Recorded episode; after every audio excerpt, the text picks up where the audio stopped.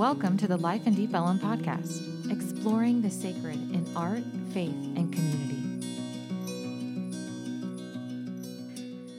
This passage today is so important, and we are at the season of Advent where we're talking about Mary and the task that she had in birthing the Messiah.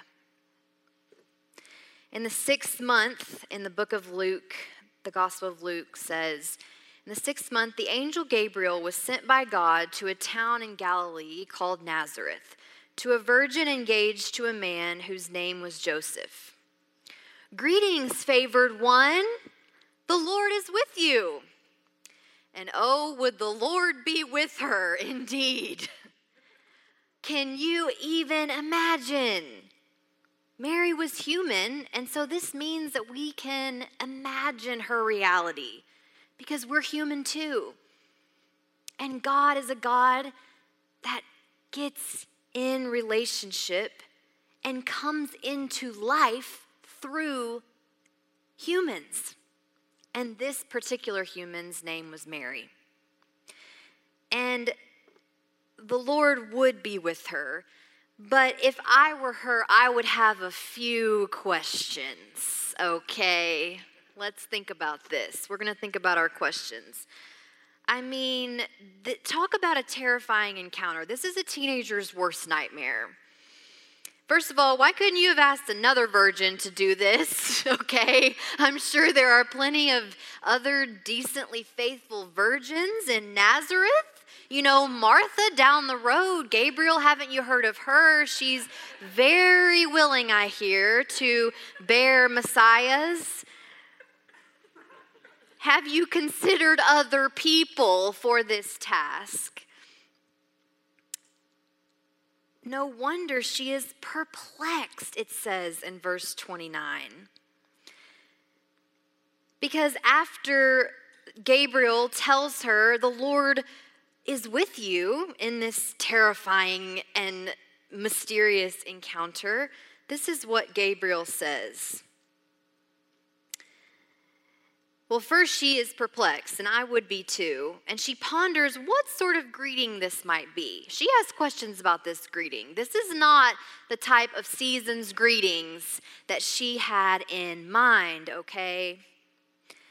Then the angel do not be afraid, Mary, for you have found favor with God. And now, oh, oh, here's here's the part.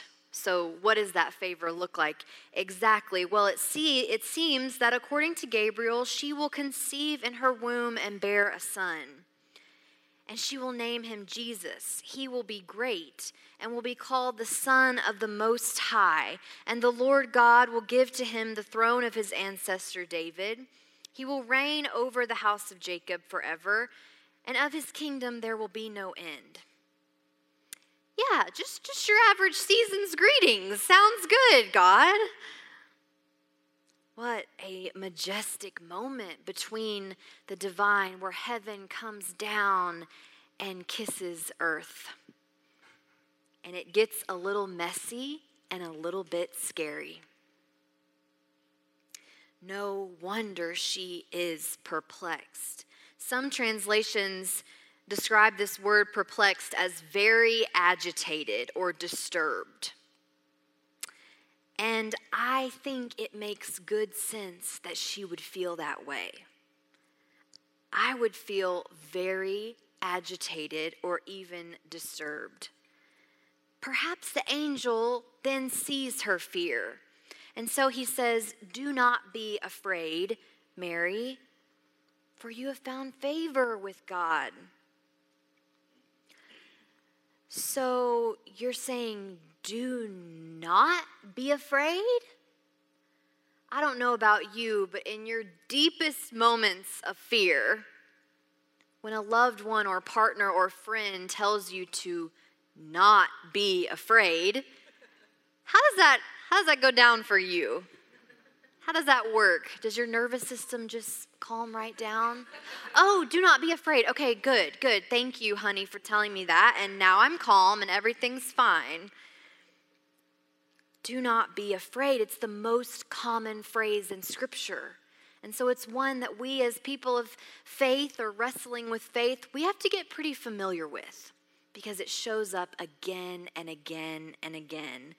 It seems that fear is a place that God dwells too. There is an important word here that I think is important that I want to notice. The angel says her name.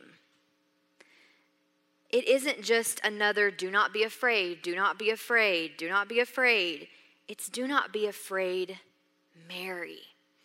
And that's the part that shifts the dynamic for me, at least. Because now, noticing the ways that the angel was seeing her and naming her, and that she felt seen in this moment. Favor and fear, being seen by God, having a task, a message from God. These feelings get all mixed up. And then the prophecy happens of what will happen to her. And so we have the question, and, and I want you to dig into with this with me. I know it's a Sunday, you might be sleepy, but I want you to dig in here. The question of consent. It's a heavy, it's a heavy message, but I want you to go here with me. There's so much conversation now about the consent of women. And so scholars wrestle with the consent of Mary. And a lot of scholars just rush to that this place that she said, "Let it be with me. Let it be. Let it be. This can happen."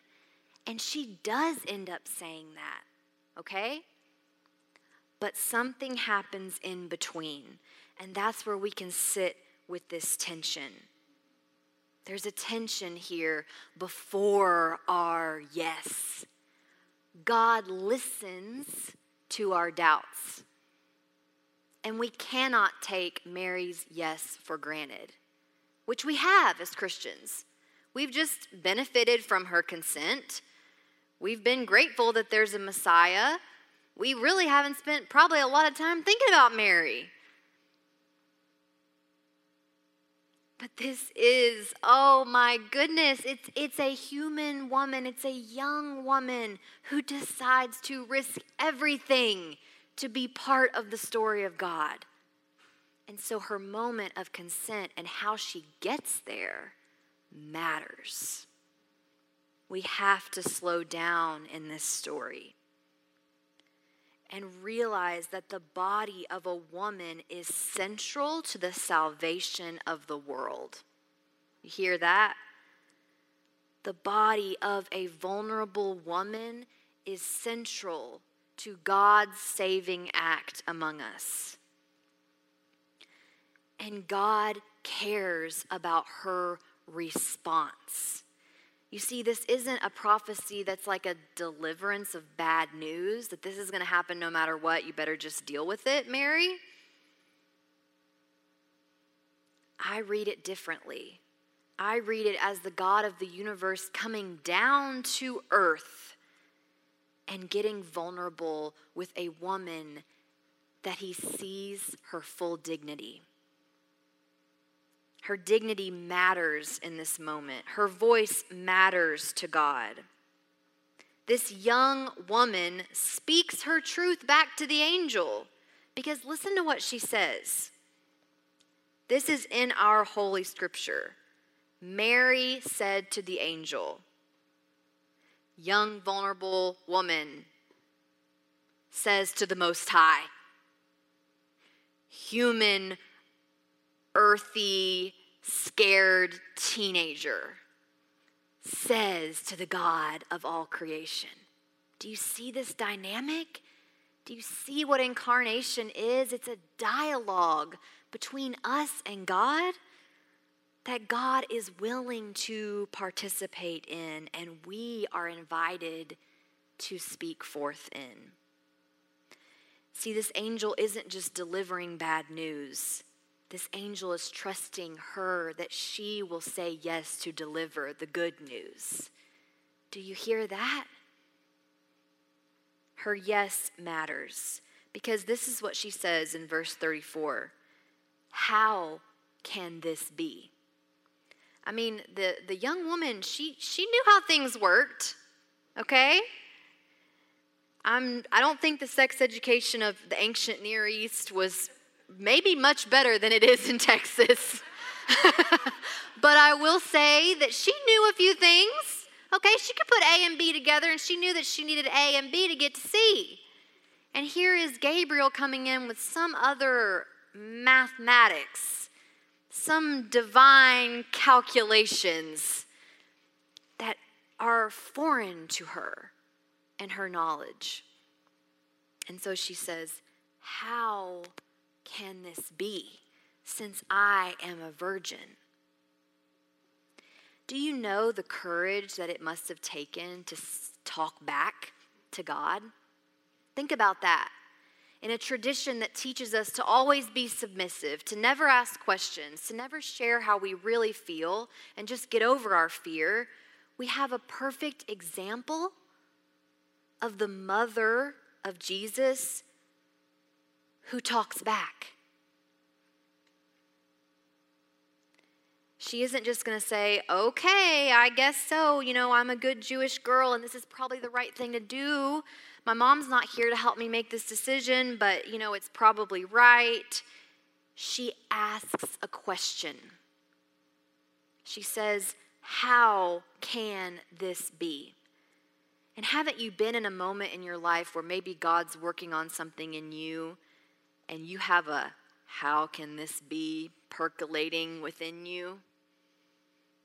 God has a dream for your life or for your community or for your family, but you have a how can this be? And it's like right down here.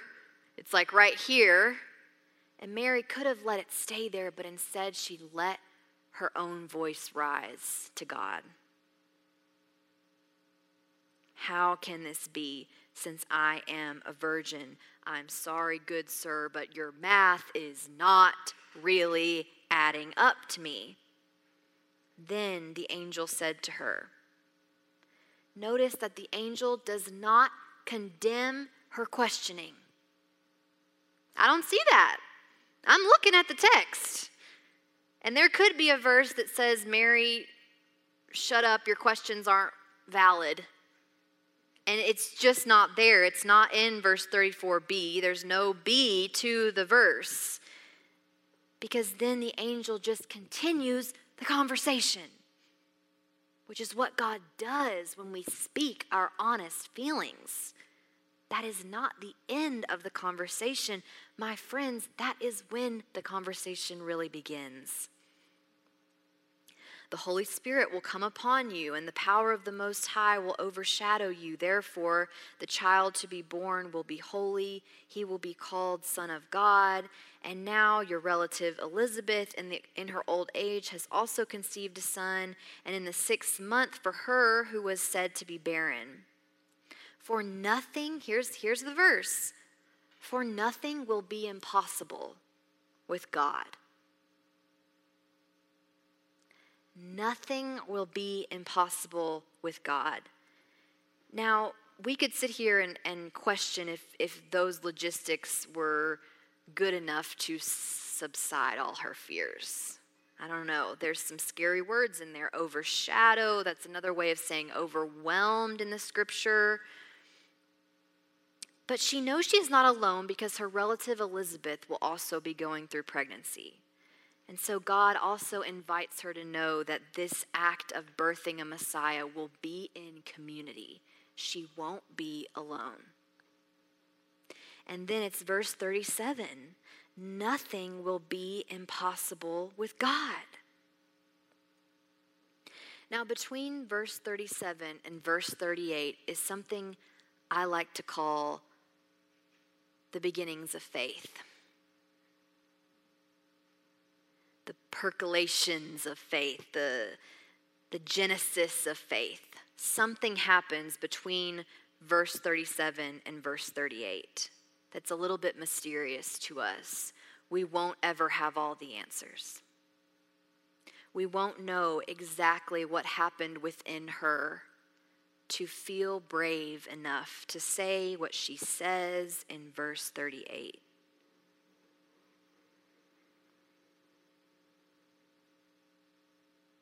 It's, it's kind of a dot, dot, dot situation in the scripture. And aren't those dot, dot, dots often where the holiest work happens? Then Mary said, Here am I, the servant of the Lord. Let it be with me according to your word. What bravery! What magnificent faith to say yes to this divine project, this act of co creation with God. But one thing that's also important to notice is that the angel departs after she gives her consent. I would like to think, in my own wrestling with the text, that if she needed more time to think about it, the angel would have stayed. The angel would have stayed around. There would have been more wrestling, more prayer. I think it is so crucial in the story that the angel departs after she agrees. And God never really departs her, right? But this particular vignette in Scripture ends after she gives her yes. If you get anything from what I'm telling you today, it's that we cannot take Mary's faithful consent for granted. We just can't. Because it's a story of faith that can teach us how to have faith. And there have been so many different ways of relating to Mary. The Catholic Church, um, no shade on the Catholic Church, but the Catholic Church seems to relate to Mary as perhaps closer to God than every other human, venerated as even more than saint, divine in her own way. But in my opinion, this distances us from her in some ways and her story, her very human story.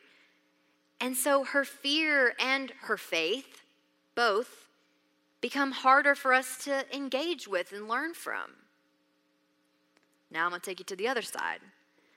Some in the evangelical community often avoid talking about Mary much because it's all about Jesus. And it is, don't get me wrong, it all comes down to Jesus. But they avoid talking about Mary much or they take her consent for granted. They assume she'll get there. Of course she'll say yes. Duh. What other choice does she really have? And they don't consider her yes to be significant. And they don't ask themselves if they would have had the courage to do what she did. And they don't ask themselves even harder questions like, are we waiting for women's yeses now? I said it. I went in there. Do we value women as central to God's salvation in the world? Are we valuing the dignity of women? As the vessels who can bear the living God, whose bodies can make a way for Jesus to breathe among us. I think there's a holy middle ground. We don't have to venerate Mary as a God, but neither do we have to forsake a deep gratitude for her faithfulness and what she tells us about how God works. We can also be moved by the way God chooses a lowly virgin in the outskirts of Nazareth to call home. Because that is what happened, you see. God made a home within her. Body and flesh, heaven and earth, they met together.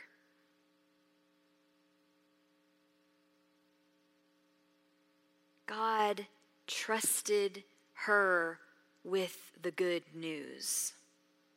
God trusted her body to bear the good news. And her agency and consent matters. Reverend Wil Gafney says, well, she questions some of the dynamics of, of, of marriage choice because how much choice did she really have, we might ask.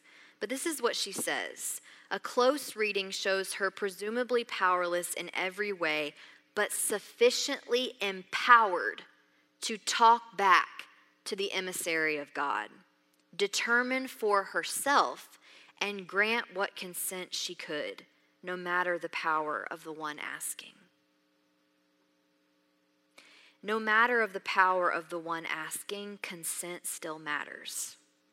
And it is this bold consent that we have to give to. We can say yes to God. That's where this is really going. That's the point of all this. We get to say yes to God, not out of obligation or out of fear of the consequences of saying no. How long have you done your faith like that? We can speak with our fear, but we can also listen with our faith. And then we can let our faith speak. And we can notice how our faith sounds different than our fear. But it's not apart from fear. You can hear it in her voice, right? How can this be? is a question. Here am I is a statement. And whatever helps us get from question to statement with God is holy. In her stunning memoir, author Cole Arthur Riley, who writes um, Black Liturgies, she weaves together generational stories with spiritual meditations, and she has a whole chapter titled Fear. And this is what she writes about fear I believe fear has the holy potential to draw out awe in us, to lead us into deeper patterns of protection and trust, to mold us into people engaged in the unknown, capable of making mystery of it instead of terror. There is, my friends, nothing to fear. Because even fear itself has holy potential.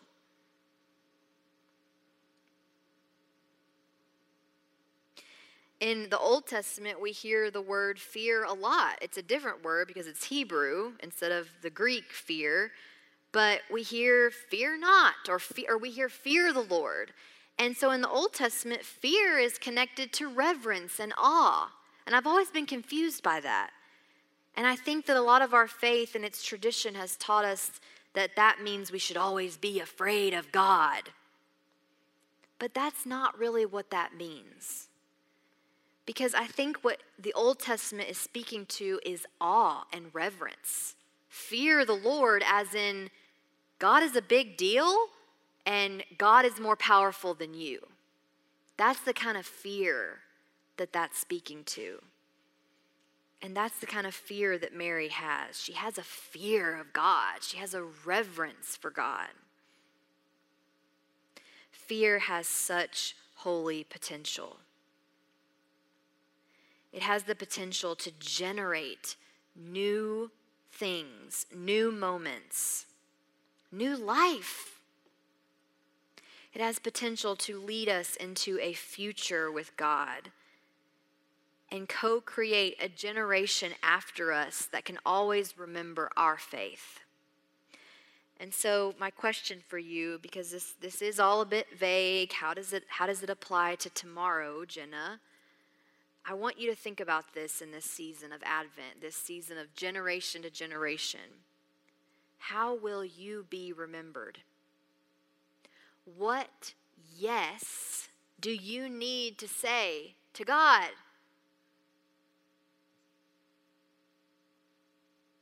Sit with your fear. Sit with it. The angel ain't going nowhere. But there's a yes rising up in you. There's a yes rising up in our faith community. And so we must be brave enough to sit with our fear and eventually speak with our faith. Paul says that love bears all things, hopes all things, believes all things. And I would say he really got that right. Love bears all things, even Messiahs, even unexpected pregnancies. So, what will you bear into the world out of great love? I can't wait to see what it is. Amen.